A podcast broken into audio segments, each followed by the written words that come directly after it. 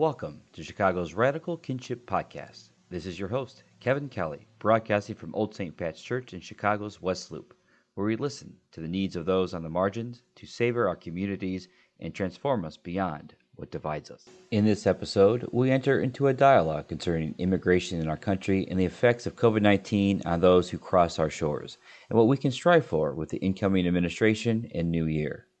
We are first joined by Fiona McEntee, an award winning, nationally recognized immigration attorney. She is the founding and managing attorney for McEntee Law Group. She prides herself in her creative and passionate advocacy. Fiona and her team of advocates represent individuals and families, as well as the world's leading musicians, artists, athletes, innovative entrepreneurs, and multinational and U.S. companies. She regularly appears on national and international media, including MSNBC, BBC, CNN, the New York Times, Politico, and the Chicago Tribune. As a proud Irish immigrant and nationalized U.S. citizen, in 2019, Fiona was inducted into the Irish American Hall of Fame in the Irish American Heritage Center here in Chicago. Fiona has recently published her first book, Our American Dream, a children's book on immigration to explain the importance of a diverse and welcoming America. Our next guest is Maureen Hellwig, a lifelong Chicagoan and member of OSP for over 20 years. Maureen is co chair of the Immigration and Refugee Rights Committee since 2018.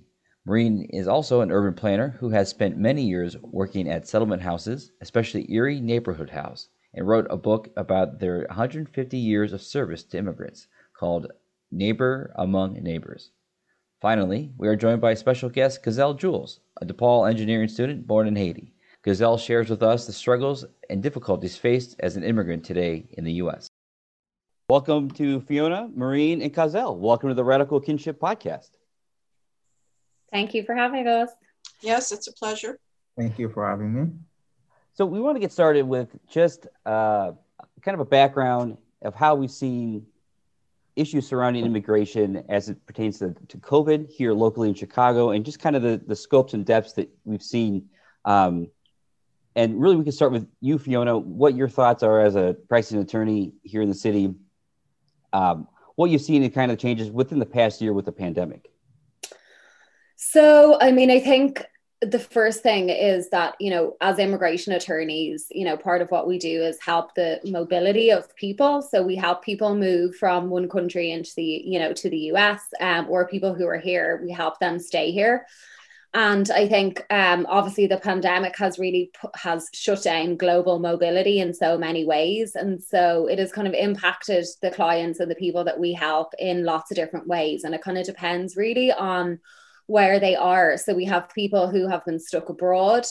Um, going through, let's say, the fiance visa process, we had a client who was approved for a visa interview through the through US citizen fiance, um, and and basically trying for months and months and months to get the interview scheduled. Um, we ended up pursuing some lawsuit in respect to that case, but I'm happy to report that um, the foreign national fiance has just entered the US on the fiance visa, and they will be getting married soon. But um, that's an example of one story, you know, that was just really prolonged separation due to embassy closures and um, you know lots of other things. Um, and then, of course, there's the people who are here, you know, losing jobs, um, undocumented immigrants that are working in um, all different industries um, here, being essential workers, not having access to the support that they need.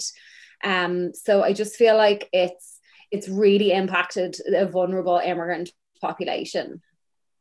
Right, and so Maureen, as the uh, as the co-chair of the Immigration Refugee Committee, too, you you've had a shift to not only providing meetings and, and the uh, lecture series that the committee provides to the parish, but um, also the families that the the church has adopted. Could you explain more of how they've been impacted and what you've seen kind of over the, the this past year?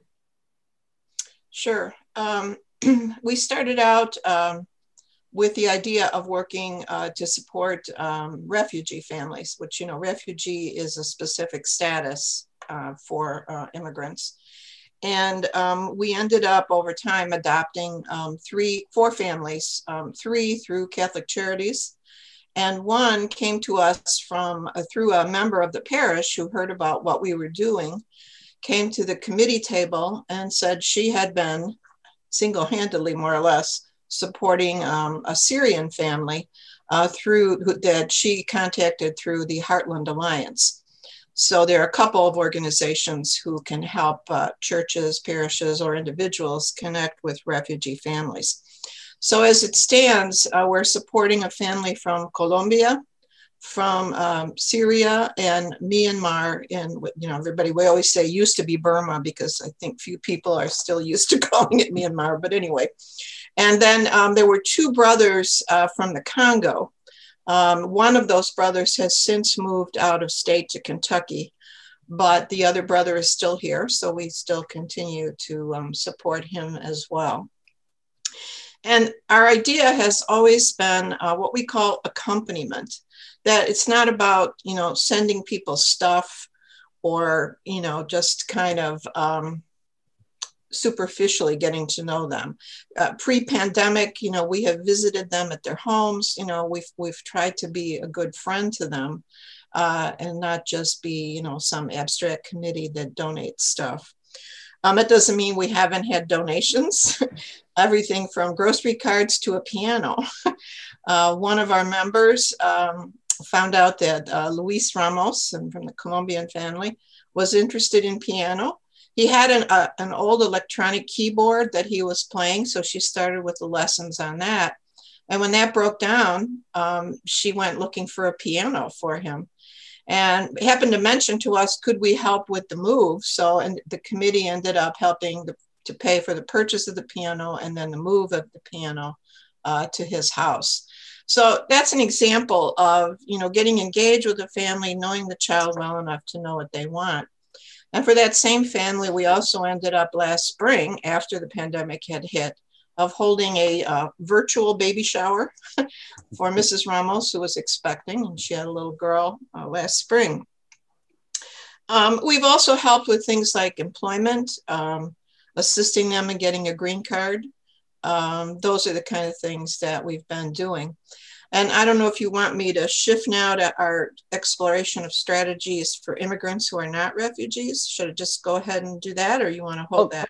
Yeah, no, no, we'll definitely touch on that here in a minute. There's a lot to unpack there, and just the you know, money is important, but there's definitely more we can do uh, exactly. as citizens to uh, to kind of welcome members and and you know, love the idea of it's it's me the need of a desire for a child to learn how to play the piano and somebody to be able to provide that. So they, and that's kind of the, some of the principles of kinship is meeting people where they are and kind of forming those relations. So, but even before the, I was going to add, as as the trust grew, like what happened is one weekend the family could not reach their caseworker because it was a weekend, so she just called, you know, her family liaison and got an answer to the question. Uh, so you know there's that flexibility of being being available as a group of volunteers that's a little different than paid staff. Wonderful.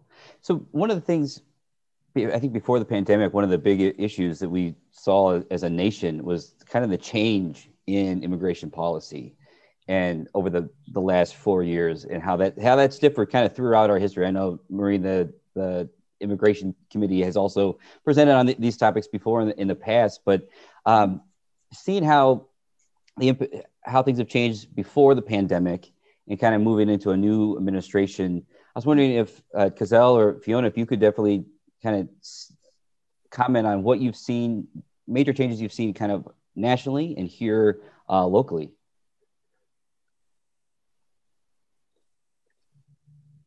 Yeah. Um, so, uh, do you want me to you know, uh, comment on that question from a student perspective or just in general? Uh, you know, both would be great. yeah, well, um, since since I am currently a student um, studying um, at DePaul, so I think that uh, um, I, uh, I mean, from my experience here in the United States uh, as a student, and I think that I, I'm more comfortable to uh, address uh, this question from a student uh, perspective. Because uh, I remember um, um, in 2016, um, when I was in Boston, I'm just sharing a short personal experience studying at Northeastern University. And then it was, you know, the uh, the 2016 uh, election, and uh, looking at and um, you know looking um, reflecting back on it um, resources that uh, that were available to uh, immigrants students or uh, immigrants in general. So that um, that was pretty uh, that I, I mean uh, if, even though uh, the policies then um, uh, towards uh, immigrant students or toward immigrants in general or undocumented um, immigrants, e- even though the policies were uh, were were less harsh, uh, uh, but uh, there were few resources available for them. Uh, why? Because I I think um, there was like a lack of visibility. Uh, there was uh, a lack of uh, uh, there, there, was a lack of awareness uh, when it comes to immigration. So now, you know, from from from 2016 until now, with a new administration who focuses heavily on immigration uh, when it comes to policy and things like that. So now uh, I think that uh, the American people in general now are more aware of uh, immigration uh, issues.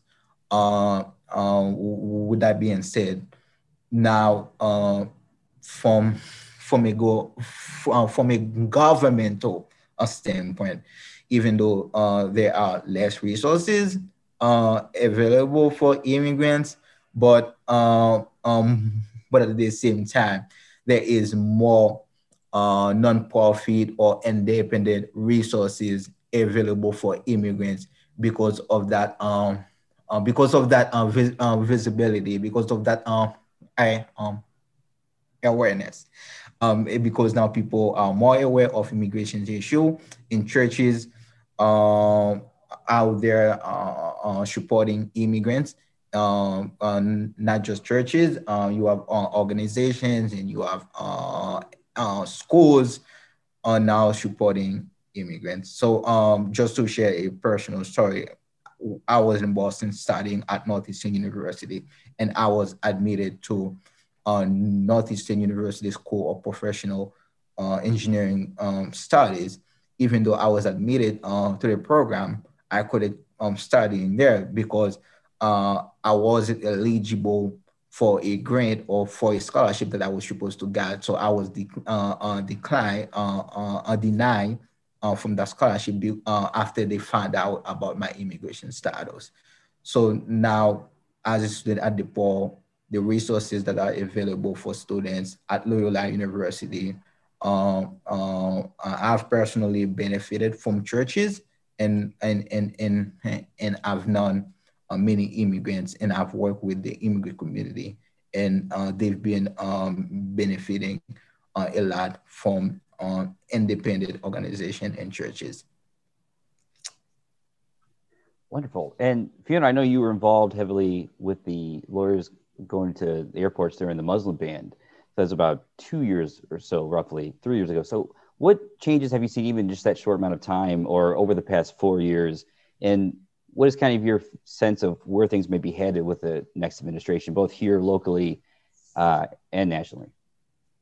So I just would like to say about what Kozel just said that I totally agree with everything he said. I mean, I feel like he he basically you know what the administration has done the, i guess the the takeaway that we've seen from this is that more people are now aware of of immigration. Um and it was obviously done not necessarily i mean we it, there's been a lot of negatives that have come from the awareness but there have been some positives that have come. And i think you know i've been practicing as an immigration lawyer for 13 years um, and doing advocacy and work you know before that. And uh, what i've seen is a lot more interest in immigration when it comes to law students like the amount of people that have come to me to say they want to learn about immigration and you know there's like a whole new generation of immigration lawyers that are excited about being in this for all the right reasons um and so Kevin, yeah, with the with the Muslim ban. So myself and my brother, um, we were one of the first attorneys at O'Hare Airport, um,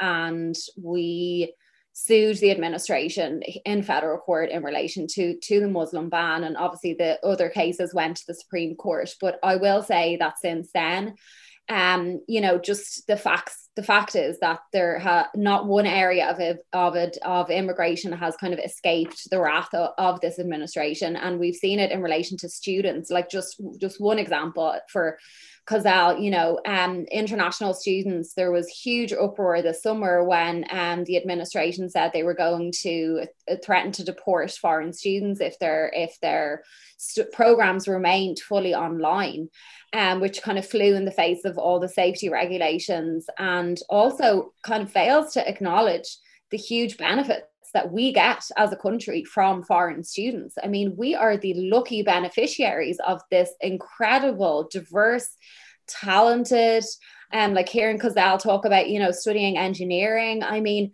we should be so lucky to have these foreign students here. And we should be doing everything we can to not only keep the ones that are here, but to encourage for future foreign students to come to the US. And um, you know, there were other things that were done where there was a few um, senators that um, called for terminating the foreign students work program that they get after after graduating from college. They get a work permit to work in their field.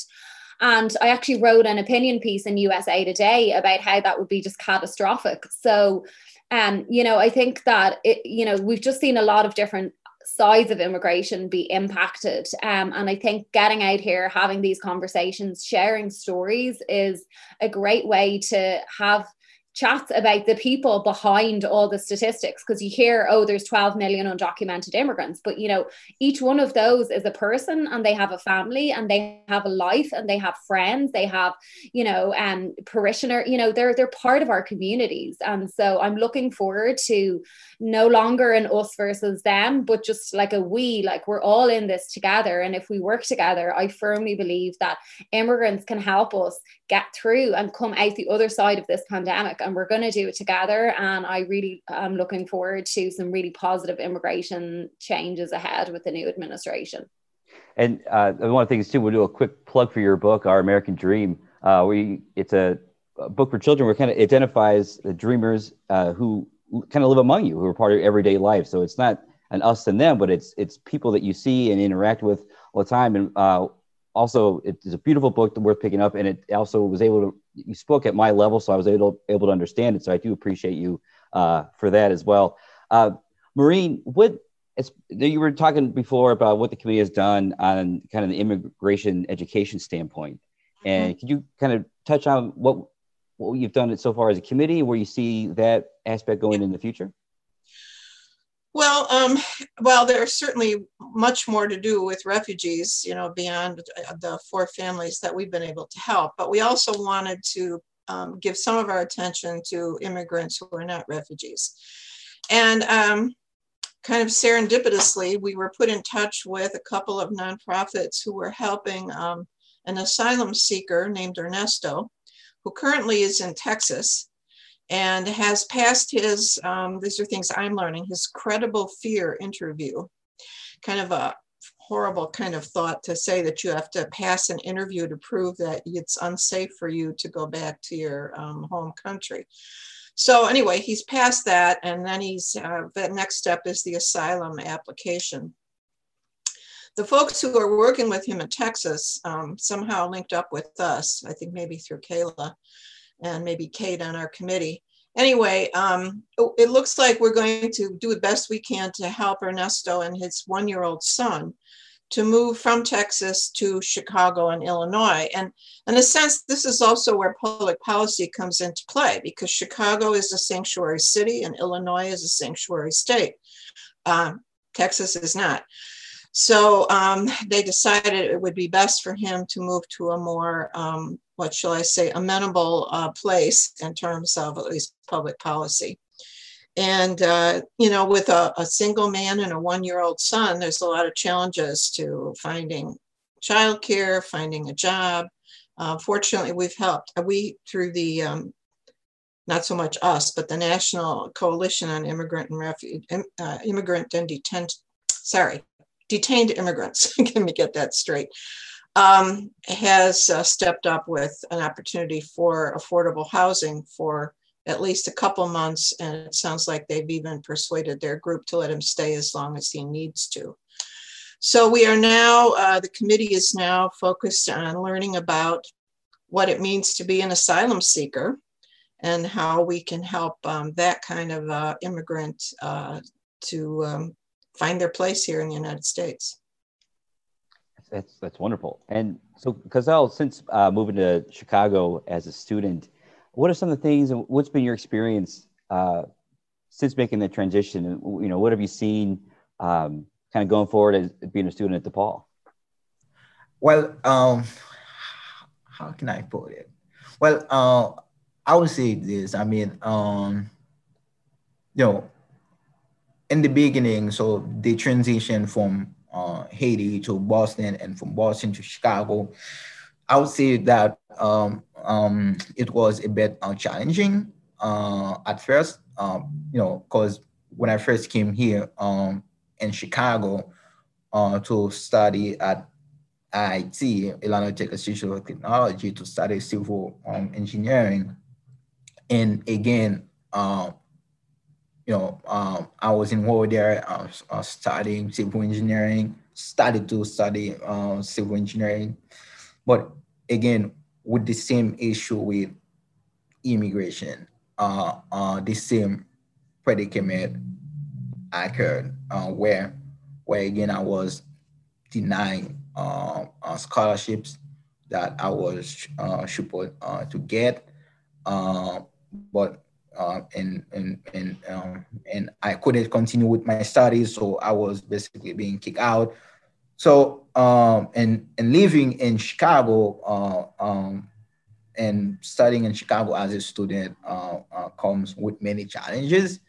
Uh, uh, but um, but I would say that with assistance from from church, um, and I was able to bounce back and and and and now um, studying uh, now I'm a senior at the DePaul. So, uh, but to put it in a brighter uh, uh, perspective, I would say now that things are, I mean, now even though things are not perfect, but we are seeing some progress.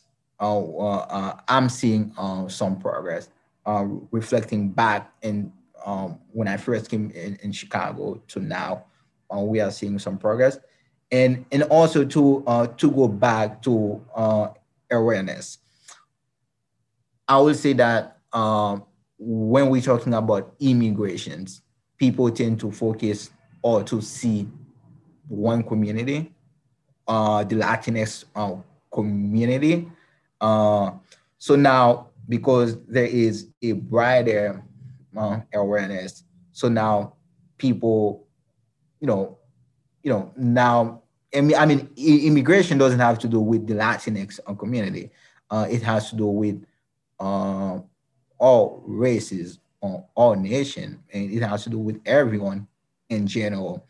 Uh, yeah, so now uh, people tend to um, uh, hear other people and assist uh, other uh, ethnicity and, and, and, and assist uh, other races and, and, and to kind of give, um, give, give them resources uh, that are available uh, so that they can thrive uh, in this country. So uh, I, I would say, um, yeah, there has been some progress. Um, yeah. Oh, that's great. And what are some other resources that, that you that you've benefited from personally? You know, uh, been able to kind of help you out and can make that transition here to Chicago. And student life isn't is never really easy. So, what, has there been things uh, that uh, you've been able to benefit from, or I don't yeah. think anyone, somebody maybe did somebody give you a piano at some point too, or what is it? That... well, uh, uh, um, uh, my friend, uh, Sister Judy, who uh, is Sister Judy Humble, who is a sister of uh, daughter of Charity. Uh, she uh, she called me the miracle kid. so uh, uh, yeah, so I've uh, I have um have faced um some challenges uh, as a student and uh, um, and and as an immigrant student. So, uh, but I uh, have um, benefited uh, uh, through my challenges. And um, when I first came, uh, when I first came to Chicago, um, I mean, one of the challenges that I that I've uh, that I experienced was, you know, uh, housing um, insecurity and uh, uh, and food uh, insecurity. Um, but um, uh, Father Larry at St. Agatha uh, assisted me. Uh, uh, I was I, I, he actually hosted me um, um, there uh, um, at the rectory for a uh, uh, for a short period of time while I was working on my housing situation. So yeah, and and and he also uh, connects me with uh, other resources uh, and run um, in Chicago with uh, connect me with uh, scholarship, uh, uh, connect me with people to talk with. Um, and also the uh, has been great when it comes to that. There is an organization called the DAX program, uh, the uh, the USA DAX program. So it's it is an organization that assists students that are facing homelessness or students that are housing insecure. So uh, I've been so I've um, benefited from that.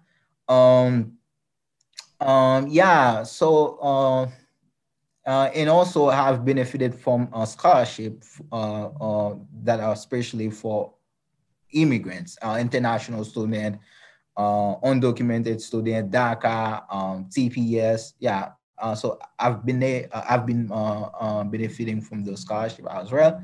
So, and and and also I have benefited from the Chicago community as a whole, because uh, Chicago is a century city, and and and and and there are a lot of resources here in, in Chicago for immigrants. Uh, again, there is always room for for uh, improvement, uh, but I've, be, I've benefited from this uh, amazing community. That's great. That's great.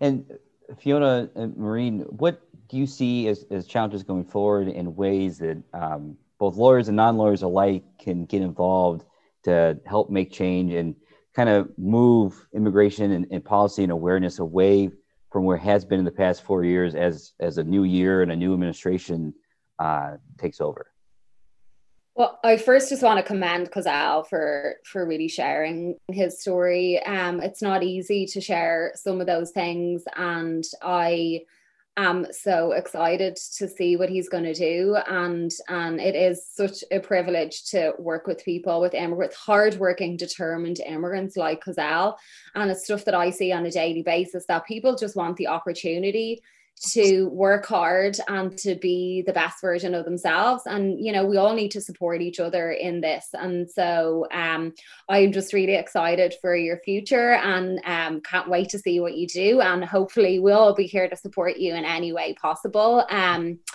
and your question, Kevin, I was just kind of overwhelmed by everything Kozel was saying. So I, I was half listening to your question, if I'm being honest. I get that a lot. It's fine. Yeah.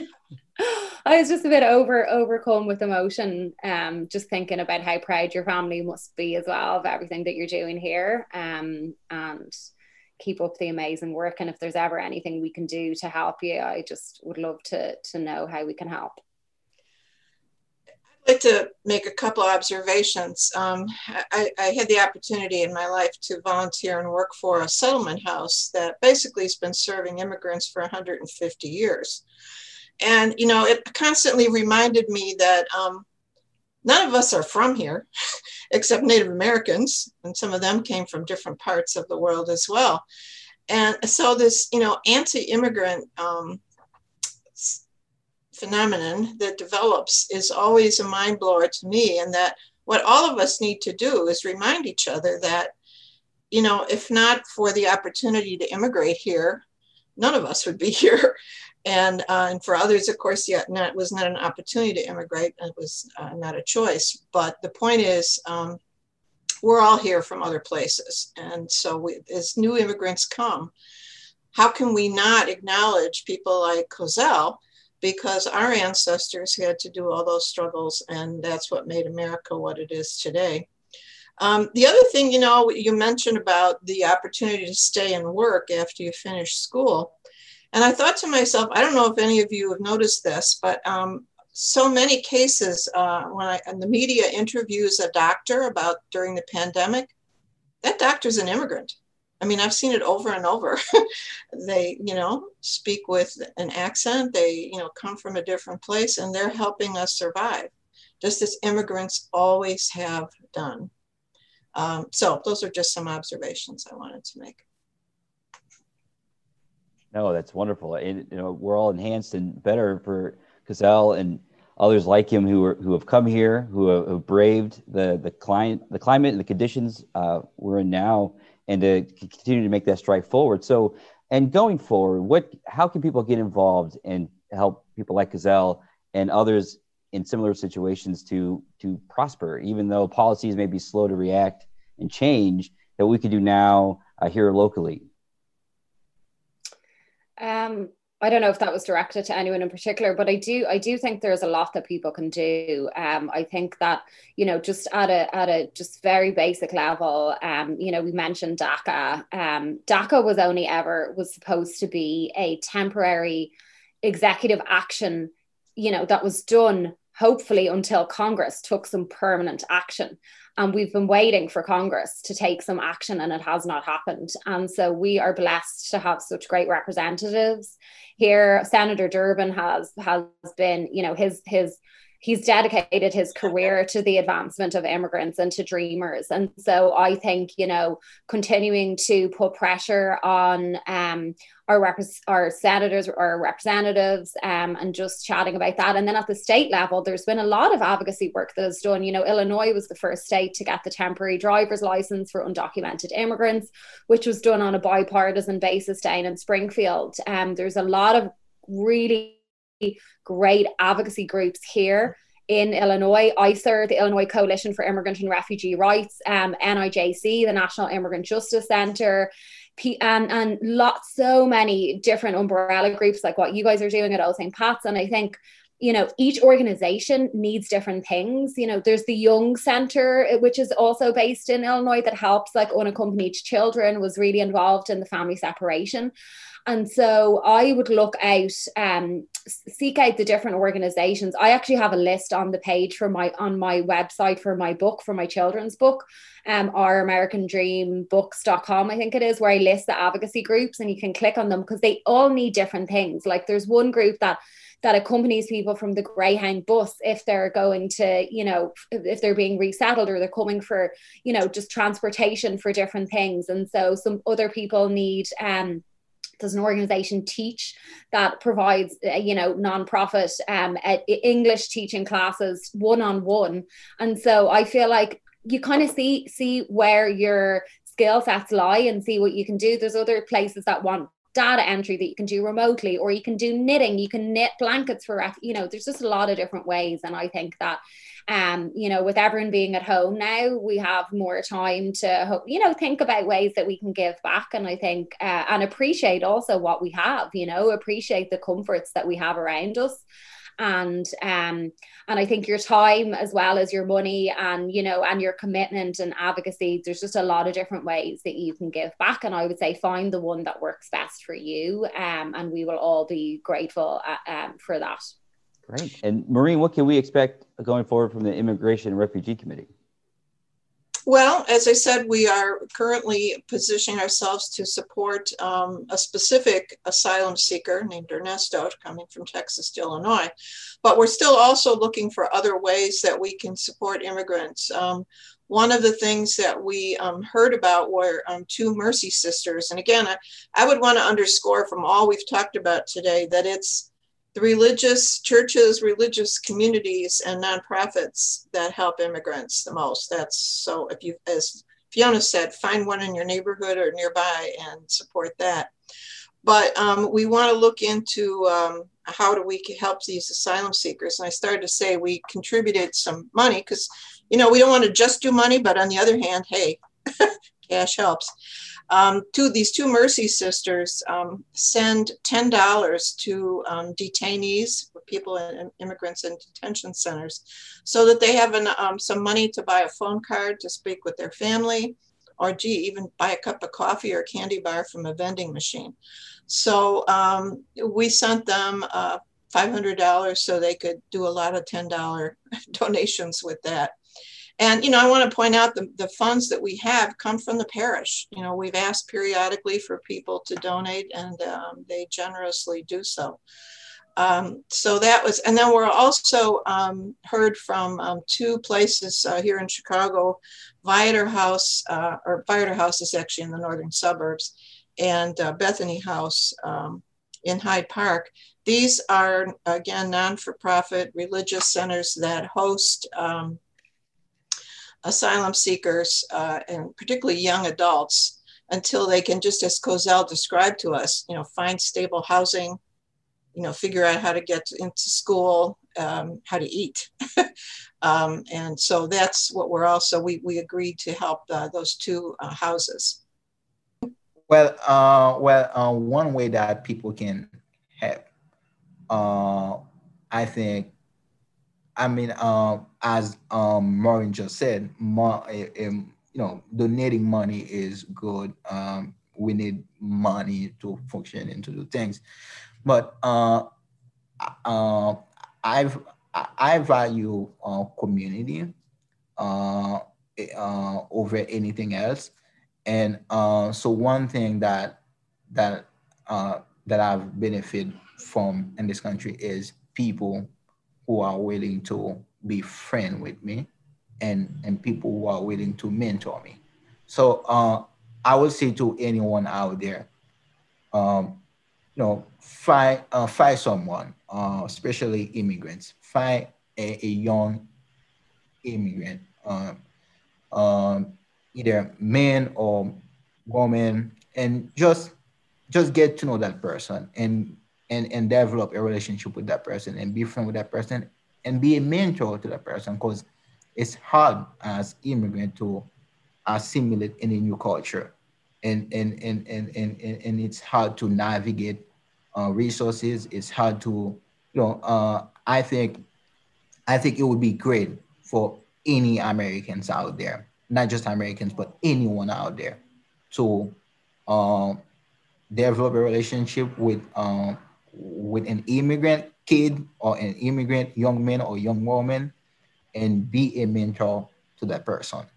Because uh, I uh, I've benefited a lot from uh, people who welcome me uh, to their lives and willing to mentor me.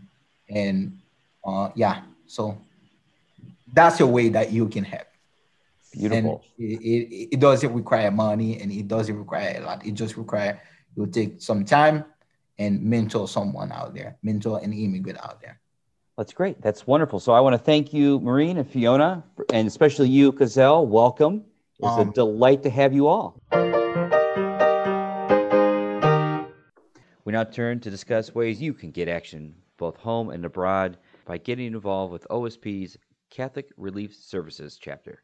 We're joined by not only co chairs, but co founders and my good friends, Meghan Meehan and Laura Bodien. Laura and Meghan, welcome to the show. Thanks, Kev. Great to be here. Thank you, Kevin. So, first, we'll get right to it. You have a big celebration on hand with the recent passing of the Global Child Thrive Act. Could you tell us a little bit more about that? Sure. Um, so, the Global Child Thrive Act is the latest initiative of the CRS chapters. Um, and maybe before I dive into that, I'll give you a little background of what these CRS chapters are and maybe even what CRS itself is. Uh, and then I'll pass it off to Meg to share a little more about, about the Global Child Thrive Act. Um, that, that would be great. And I guess I, I want to start here because, I, uh, yeah, at one point I didn't know what CRS is. Um, and so it's been a wonderful journey of learning about Catholic Relief Services, which is essentially the global aid arm of the Catholic Church. And they are working in over 100 countries to support folks in all sorts of projects, uh, anything from agriculture to health to education to advocacy. You name it, they probably have projects on it. Um, and I first came across them when I was volunteering abroad, actually, um, and was just incredibly impressed by their work and how everything that they do is imbued with this idea of, of human dignity.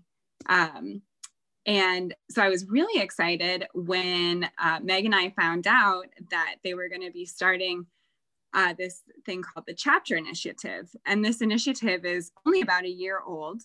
And uh, we, as the Chicago Downtown chapter, are proud to be one of the original chapters. And the work that the CRS chapters does is primarily advocacy, uh, raising advocacy and awareness around causes that Catholic Relief Services is working towards. Uh, so it's a way for folks here locally in the United States to get involved in and advocate for international issues. Um, and it's been really interesting learning about the advocacy process, how to contact and interact with your local government, uh, and really even to get a bill passed. And uh, that is what we were able to do with the Global Child Thrive Act. So, uh, Meg, I know I know you are a Global Child Thrive Act lady. Would you like to speak a little to that? Sure. So the Global Child Thrive Act, again, was supported by CRS along with a number of other not, uh, not-for-profit organizations. And essentially, the goal of it was to ensure that funding from the US that went to other countries would make sure that children would receive early child development, appropriate early child development activities. So that means um, kids who are in daycares rather than being left kind of in a room by themselves um, or with multiple kids with you know one person looking after them. Um, if money is being donated to that organization they need to make sure that the kids are being stimulated appropriately. So that means just basic things that we do in the us here. So that means teaching them basic shapes and colors and making eye contact and playing with them.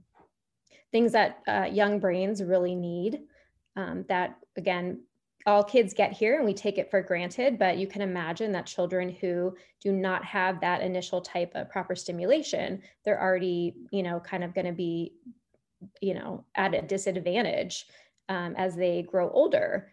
Um, so the hope is that by you know starting this out when they're young we can help to pave the way for um, you know a healthier uh, happier life and allow them to grow up to be positive contributing citizens to their community and um, be able to lead the way towards the future in their own communities. Oh, it's, it's beautiful. No, thank you for sharing. So what are some of the things that you have as a chapter here locally um, been able to focus on and do here in, while in Chicago? So it's been a learning process for Laura and I. Um, we have thankfully had some good guidance with um, our volunteer manager, um, as well as um, another woman in our chapter who has some advocacy experience. Um, but essentially, what we've been taught to do is, as Laura mentioned, um, how to reach out to and communicate with our elected officials' offices and uh, meet with them. So that was something I personally had never done before. I don't think Laura had either. No. Um, so we were able to set up a meeting with Senator Duckworth's office and discuss the Global Child Thrive Act with her staffers. Um, and they were very receptive. And Doc, uh, Senator Duckworth did agree to sign on. I'm not sure if she ended up doing so before the bill actually passed, but regardless, we had great experience with learning how to meet with them. Um, another thing we have learned to do is to write letters to the editor to, again, promote um, the Global Child Thrive Act. So that has been something that we um, are also learning how to do. Well, as somebody who was on the phone call to Senator Duckworth's staff. You yeah, definitely I, like I would second that, Meg. It's been a great learning process and just so exciting to reach out to your officials, your locally elected officials, and have them respond. To be actually sitting in a meeting with the staffers from Duckworth's office and be educating them on a bill and, a, and an issue that is important to us. Uh, because before we reached out to them, they weren't aware of the Global Child Thrive Act uh, and they weren't aware of the opportunities to support it. And um, as Meg mentioned, it ended up being passed through as part of uh, a national defense bill that gets passed through every year. And Senator Duckworth is actually one of the folks who sits on the committee that reviews that. So it was great that we were able to arm her with this information to go in and advocate for the bill um, in that arena as well. Um, and and our chapter is only one of many doing it. So that's another great part of being in the CRS chapter. Uh, there's other chapters all around the country advocating. So power power in numbers there. Another benefit has just been to connect with other Catholics in the Chicago area who we might not have otherwise met. Um, for example, we have a couple members who are from St. Clement's Parish. Um, so it's just been kind of a cool way to create community um, and get to know people who also care about advocacy. That's wonderful. And Meg, Laura told us in the beginning reasons why she was she was interested in joining CRS. Could you share what drew you to the organization? Um, sure. Well, in addition to wanting to join onto whatever efforts Laura was spearheading, um, I was really found this um, opportunity interesting because I feel so many opportunities to support our local communities and you know do things for people in the city of Chicago or even in the states, but for myself, I have done a lot of medical mission trips overseas, and that was kind of you know how I thought I could contribute to and support uh, people overseas. But this turned out to be an opportunity to be able to do that as well, but from home. So it's kind of like you know, and I know that the work that CRS is doing in our group as well by default is making an impact, a positive impact on um, refugees, on people who, um, you know, don't have access to clean water and enough nutrition and proper housing. So I know that I, I feel like I'm doing a small thing perhaps, but that is going to potentially have a great impact for them. Well, that's wonderful, Meg. Uh, thank you for sharing. Now, Laura, what other initiatives is CRS involved with? Yeah, in addition to the advocacy, we do have other opportunities uh, that we can connect you with. For example, we have a farmer to farmer program, not run through the chapters, but we, as I said, we can connect you with it. Um, and it's at the moment a virtual volunteer program where you would be consulting with and assisting organizations on the ground in these over 100 countries that CRS works with. Uh, for example, one of our chapter members has recently completed work in a couple of different countries in Africa with a couple of different organizations. Um, some really cool, really impactful stuff. Uh, and then, of course, every organization has its uh, community giving side. And so, if your gift is more monetarily focused, uh, we most definitely have opportunities for that as well. Uh, Catholic Relief Services big campaign is Rice Bowl. So you can check out if your local parish is already supporting that uh, and or feel free to reach out to us and, and we can help you get it set up. That's wonderful. Old St. Pat's is already part of the Rice Bowl program because I remember one year trying to figure out how to fold that box together. we can so. teach oh, yeah. too. Wonderful. And Meg, could you go ahead and tell us how uh, more ways people can get involved and how they can contact the chapter? Sure. Well, probably the easiest way is to shoot us an email. We have an account. It's Chicago Catholic RS at gmail.com. Um, so shoot us an email and we would love to connect. We're always looking for new members. Uh, would love to um, chat with you if you're interested in advocacy work. And um, we do a lot of different events throughout the year. We did a yoga event and look forward to doing more. Well, that's wonderful. Uh, Laura, Meghan, other being wonderful friends, it was a pleasure to have you uh, on the podcast and look forward to more work and great things from you to come. This certainly was a delight. Thank you. Thank you, Kevin. Yeah. Thanks for having Bye. us.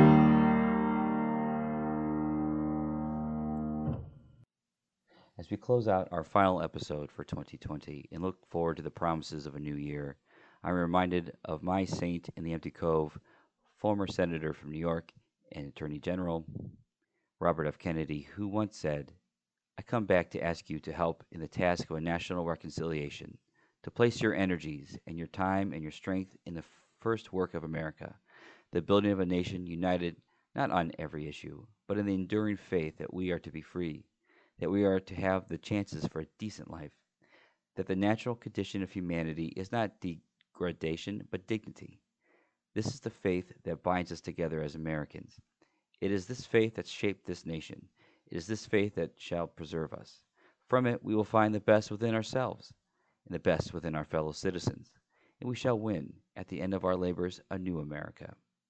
All of us, from the wealthiest to the young children, we all share one precious possession and that is the name American. It is not easy to know what that means, but in part, to be an American means to have been an outcast and a stranger, to have come to the exile's country, and to know that he who denies the outcast and the stranger still amongst us, he also denies America. Senator Kennedy's words speak more to us than as Americans, but as Catholics and Christians bound to make this place better and more loving and accepting of another. Thank you to all who have listened Thank you to all who have participated in the podcast this year. It has truly been an honor and a blessing working with all of you. Merry Christmas and a happy 2021. Thank you for listening to Chicago's Radical Kinship Podcast, broadcasting from Old St. Pat's Church in Chicago's West Loop. This is your host, Kevin Kelley, and I would like to thank all of my guests for joining me on this episode.